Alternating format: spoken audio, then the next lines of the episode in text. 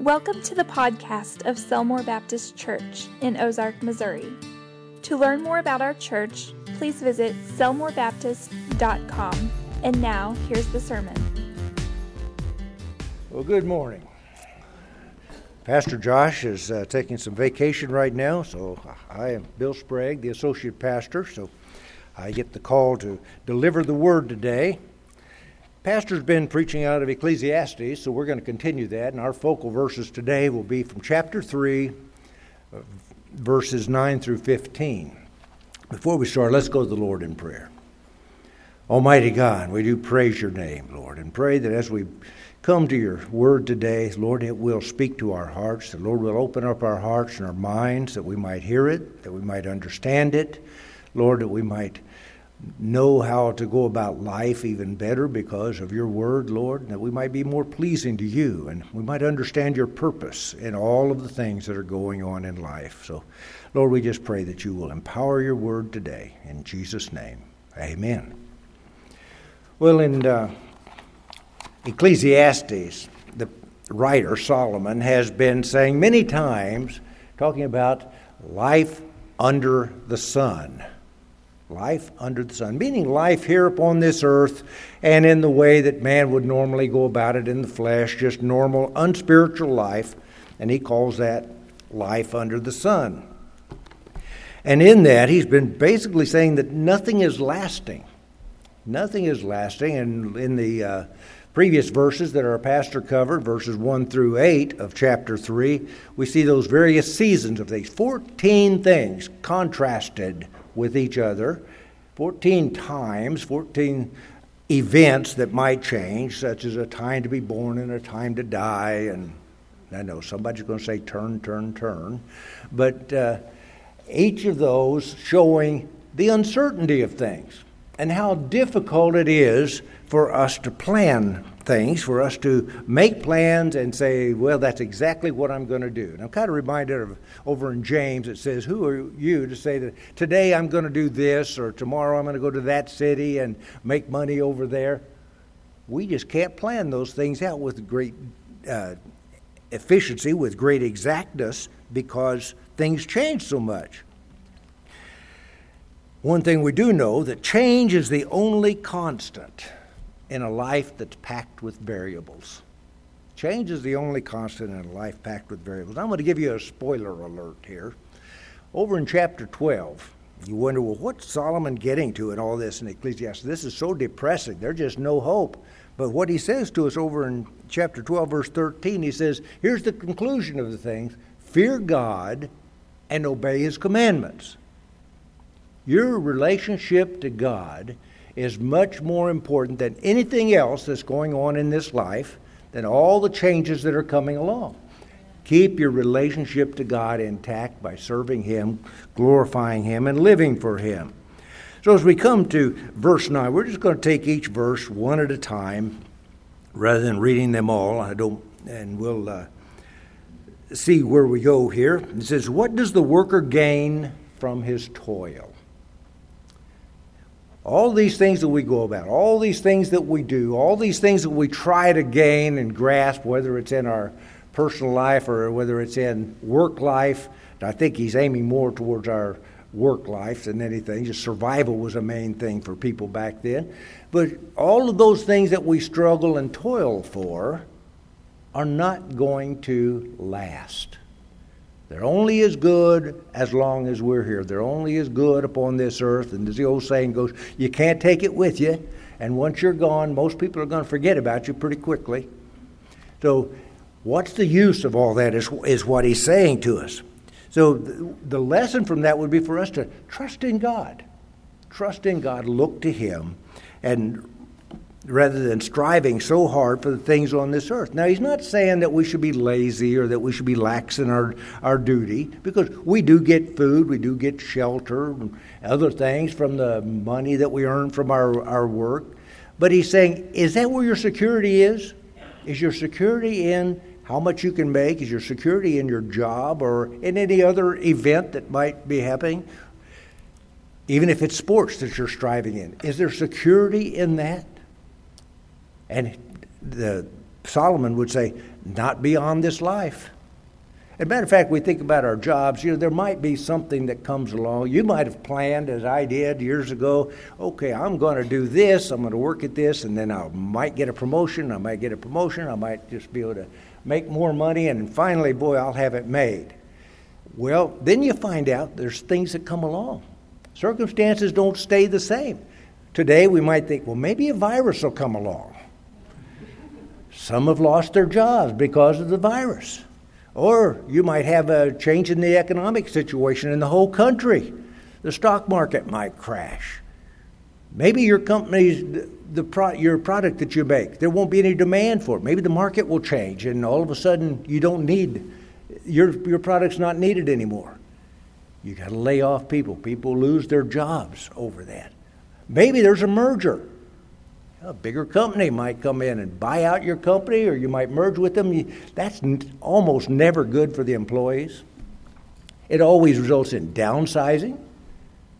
It always results in people being put into lower jobs. Other people come in and take over the top jobs. We've been through those things, we've seen those.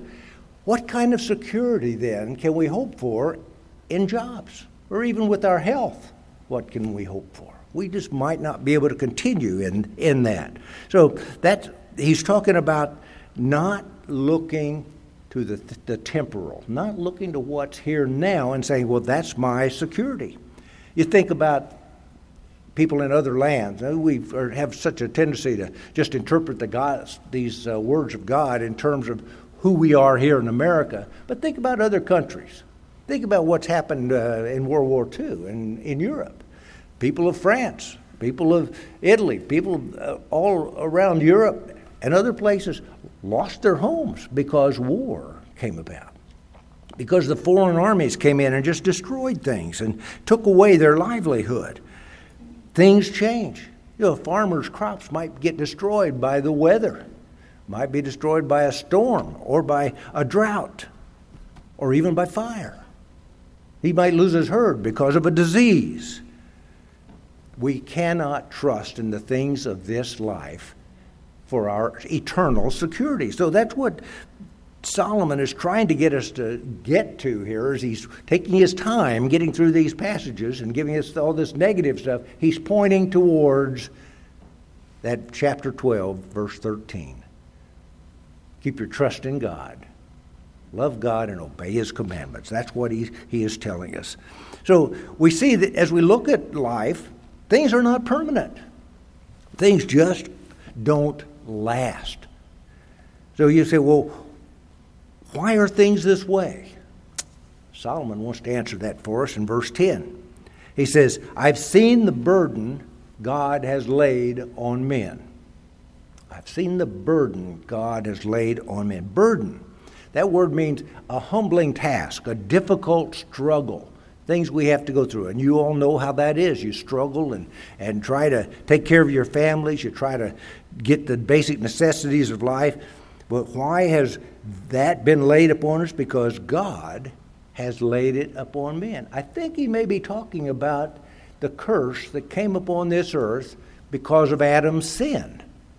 In Genesis chapter 3, verse 17, to Adam, God said, Because you listened to your wife and ate from the tree about which I commanded you, you must not eat of it. Cursed is the ground because of you. Through painful toil you will eat of it all the days of your life. It will produce thorns and thistles for you, and you will eat the plants of the field by the sweat of your brow. You will eat your food until you return to the ground. Since from it you were taken, from dust you are, and to dust you will return we see a couple of things there. We see the struggle that man is going to have to go through just to survive. Talking about one who is trying to make his uh, livelihood off of the crops, and how that's going to be difficult. And then, what's the final outcome? He's going to return to dust. He's going to die. Death came into the world because of Adam's sin. And because of this difficulty of life, because it is so difficult, we should all be looking more to eternity and to eternal things rather than to just the temporal, rather than just what we see and feel here right now. Because one day, when we go to meet Christ, we're going to see permanence because Christ is eternal. He is permanent. Have you ever cried out to God in bad situations? Well, this is unfair. Oh, this is a terrible experience. Lord, why me, Lord? Why'd you do this to me? That's life. That's the way things are. Why would we blame God for that? But we got to ask ourselves how would God want us to respond to the circumstances that come our way? We can get through these experiences of life and respond in a way that's pleasing to God. We don't have to sin, we don't have to grovel. We can praise God even through the the circumstances that come along. Look at verse 11.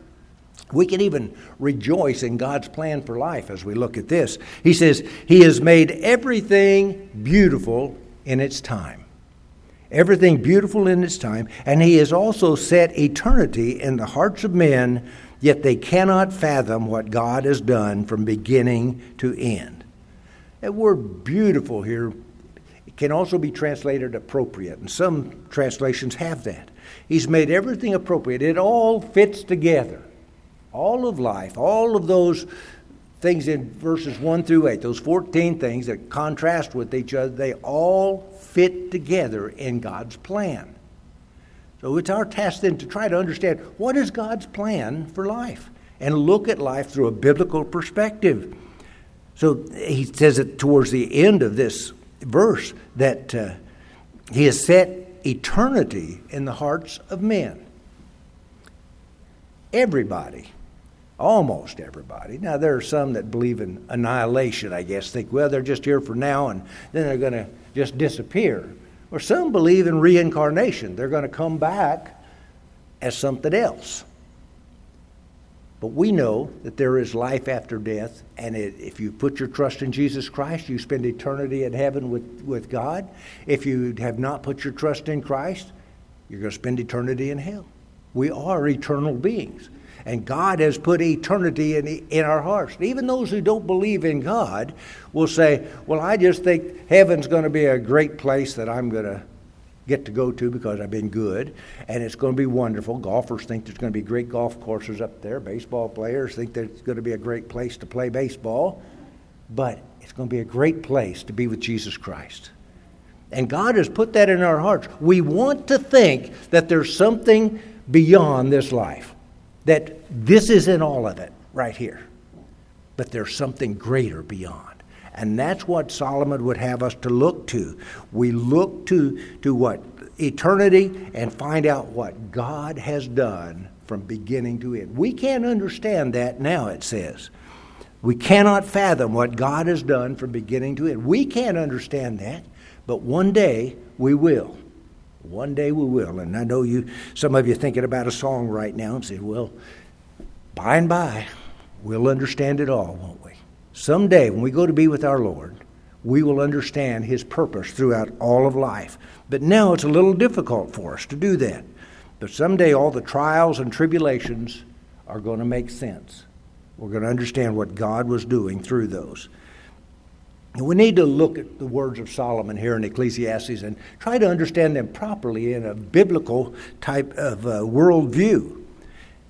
If we have a wrong understanding of life, it can bring great sorrow and frustration upon a person.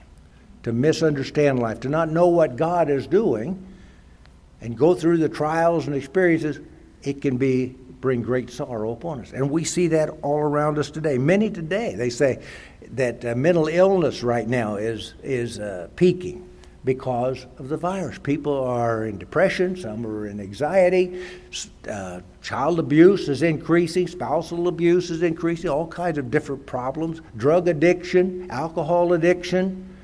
Alcohol business is doing real well right now.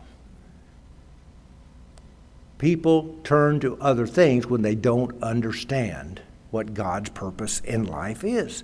We've had more suicides right now than we've had on a, on a normal basis. But depression and anxiety come upon many because their expectations and desires are not met. So when our expectations and desires here in a worldly way are not met, then we get depressed or we get anxious about the unknown. In years past, when the stock market collapsed, people were known to jump out of the buildings jump out of windows in the buildings to their death over their frustration. Some people become violent when life doesn't provide the satisfaction that they're after. Some just withdraw. But even many professing believers don't understand that life under the sun is not designed to bring you constant happiness in a worldly sense. That's not what God has designed this life about. And Solomon is trying to tell us. He says, We're not guaranteed a long life, we're not guaranteed a wealthy lifestyle, even a comfortable retirement. You're not guaranteed many intelligent, successful grandchildren either. Yep. It's not fortune and fame, that's not guaranteed to us. Those are not guarantees. So we must understand life and what God is doing through it.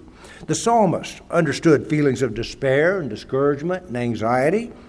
Psalm 43 5 says, Why are you downcast, O my soul? He's speaking of depression here. Why is he in a bad mood? Why is he down? Why is he having these kinds of feelings? And then says, Why are you so disturbed within me? I think that's probably anxiety he was dealing with over the things that weren't going quite the right way. And, but he had a solution. He understood. He said, Put your hope in God, for I will yet praise him, my Savior and my God. John Calvin has said that in the book of Psalms, you can find every emotion that man might experience. And you will find an answer to it, a biblical answer. And here you are, right, right here in this verse, Psalm 43 5. But we need to believe God's promises, that His promises are for eternity. In Hebrews 5 9, it says, He became the source of eternal salvation for all who obey Him. Not just temporary salvation, but eternal salvation as we put our trust in Him.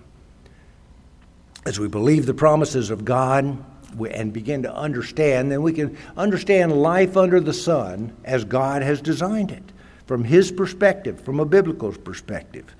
And all of these situations, uncontrollable situations, should remind us that we are weak, that we do not have control over things ourselves, that we have limitations, and we ought to turn to God. We do cry out to God when things don't go the way we think they should, but we ought to cry out and say, God, show me how you want me to handle this. Show me how, the way through this, Lord, because He's promised to give us that way through. Verse 12, we see that uh, we, are, we should work to store up treasures in heaven and not here on this earth. He says, I know that there is nothing better for men than to be happy and do good while they live that everyone may eat and drink and find satisfaction in all his toil. This is the gift of God. Sounds kind of frustrating, doesn't it? Nothing better than to be happy and to do good. But we're not guaranteed happiness. But what should we be doing? Yes, we should be trying to do good. We should be trying to help others. We should be telling others about Jesus Christ. We should be lifting up those who are or uh, having difficulties in this life, doing good in God's eyes. The things God would have us to do, that He's commanded us in other places that we should do. Do those things which have eternal consequences. Those things that would build up a reward in heaven by pleasing Christ, by living for Him. In 1 Peter 1 4 says, We have an imperishable inheritance, an unfading inheritance reserved for us. I've said many times there's nobody's going to steal your identity and take that inheritance away from you. You are guaranteed that inheritance in, in Christ Jesus. In Matthew 6:20, it says, "Store up for yourselves treasures in heaven, where moth and rust do not destroy, and steals break in and steal." Store up treasures in heaven. That's doing good, doing those things that Christ would have us to do here on this earth that bring glory and honor to Him. But notice, not all is, is vain, even for those who do not know Christ. Verse 13 says, That everyone may eat and drink and find satisfaction in all his toil. This is the gift of God. So, even in the mundane things of life, there are those, those uh, simple pleasures that we can enjoy. Doing your job, enjoy. You can get a little satisfaction from that. But is that going to last forever? No. It's not eternal. Doing good for others. Yes, that's good, but it doesn't last forever ever unless you're doing it in the name of Jesus Christ and doing for Him. But we are t- we should have food and drink and find satisfaction in all of our toil. That's what is God, a simple gift that God has made available to us. So, how should we respond to that? With thankfulness. Thank you, God, that I can find work to do. Thank you, God, that I can have food to eat and, and drink to have. Thank you, Lord, for that. And then serve our Lord. All right. Being thankful for those simple pleasures and looking to eternity where treasures will not be fleeting. Verse 14. We'll entitle this one uh, Revere God because of His everlasting works. So he's contrasting now. Solomon is contrasting what happens here on this earth and what we can do, which is very temporary, with what God does. Verse 14 I know that everything God does will endure forever. Nothing can be added to it, and nothing taken from it. God does it so that men will revere Him. So we're getting a little view here of why things are so temporary, why there are these seasons to things, and why things are not permanent. Because God wants us to look to Him, enjoy the things that He does that are permanent, those eternal things, and He wants us to revere and to worship Him. So all of this uncertainty that we go through is to turn us towards Christ, towards God, and look to Him and worship Him. Recognize our inabilities, recognize our weakness, recognize that we need His help and that He is in control of all things. What a contrast this is to life under the sun, that God's work is going to endure forever. Man can't do anything permanent, but God does things that are permanent. And one thing, one reason we get upset and, and wonder what's going on is because we don't understand God's purpose in all of this change. And I refer to Romans 8:28. I mean, I know many of you know that, but I also always include verse 29 with it. And we know that in all things God works for the good of those who love him, who have been called according to his purpose. And 29, for those God foreknew, he also predestined to be conformed to the likeness of his Son, that he might be the firstborn among many brothers. So all those events that are coming into this life, the way that we handle, they're to guide us to conform us to the likeness of Jesus Christ. As we respond to those in a biblical way, we are being conformed to the likeness of Christ. So that is God's purpose. If everything were just perfect here, we wouldn't be worried about God at all. We'd just be going through life and enjoying everything that's here. But no, things aren't perfect. And in verse 15, we're reminded there's nothing new under the sun. Nothing new under the sun. Whatever is has already been, and what will be has been before, and God will call the past to account. Solomon said something similar to this before, back in chapter 1, verse 9. He said, What has been will be again, and what has been done will be done again. There's nothing new under the sun, he says. He's not saying that life is cyclical that it, the same things keep happening over and over, but he's saying that change is certain. Change is going to happen. Things are going to keep changing. Things are still going to be difficult. Things are not going to be uh, orderly in a, a, way that we can plan and uh, set our, our purpose because we are living under God's purpose. The conditions of life under the sun haven't changed. Events, circumstances may be different, but they're all changing. They're always changing and will continue to do so. But it reminds us that your situation, you may be struggling through some of this right now and under the, the pain of the change, under the pain of the circumstances that have come your way. But you're not in a unique position. Others have been through this before. 1 Corinthians 10:13 reminds us, no temptation, in other words, no wrong response to the circumstance has seized you except what is common to man. And God is faithful. He will not let you be tempted beyond what you can bear. But when you are tempted, He will also provide a way out so you can stand up under it. Remember Abraham? He's, he's mentioned over in Hebrews 11, as well as in a lot of the Old Testament there in Genesis. In Hebrews 11, verses 9 and 10, it says, By faith, he made his home in the promised land like a stranger in a foreign country. He lived in tents, as did Isaac and Jacob. They were heirs with him of the same promise. For he was looking forward to the city with foundations, whose architect and builder is God. He was looking forward to heaven, he was looking forward to eternal life. He lived in tents, very temporary type of lifestyle, traveling around, following his, his sheep. He didn't have permanence while he was here on this earth, but his permanence was in looking to that, for that city. The end of that verse 15 says, God will call the past to account. God uses the same kind of circumstances now that He used in the past. The same kind of things will come into our path that were present in the Old Testament, that were present in previous generations. This should be a reminder to us that the Bible is valid for all generations, for all time. It's truth and help in all ages. So we need to study it, remember God's promises as we view life and its difficulties, and God will see us through the difficult times. Remember what chapter 12, verse 13 is going to say, though. Here's the conclusion of the matter trust God and obey His commands. Now, only believers can understand this view of life, can understand what God's purpose might be. And that should be our, our goal as believers to, to understand that. But if you've never given your life to Christ, then this is the time to consider. Am I, what, how am I going to respond to these changes? What are they all about? And put your trust in Jesus Christ. God created man, created everything just perfect. But man sinned, man rebelled against God.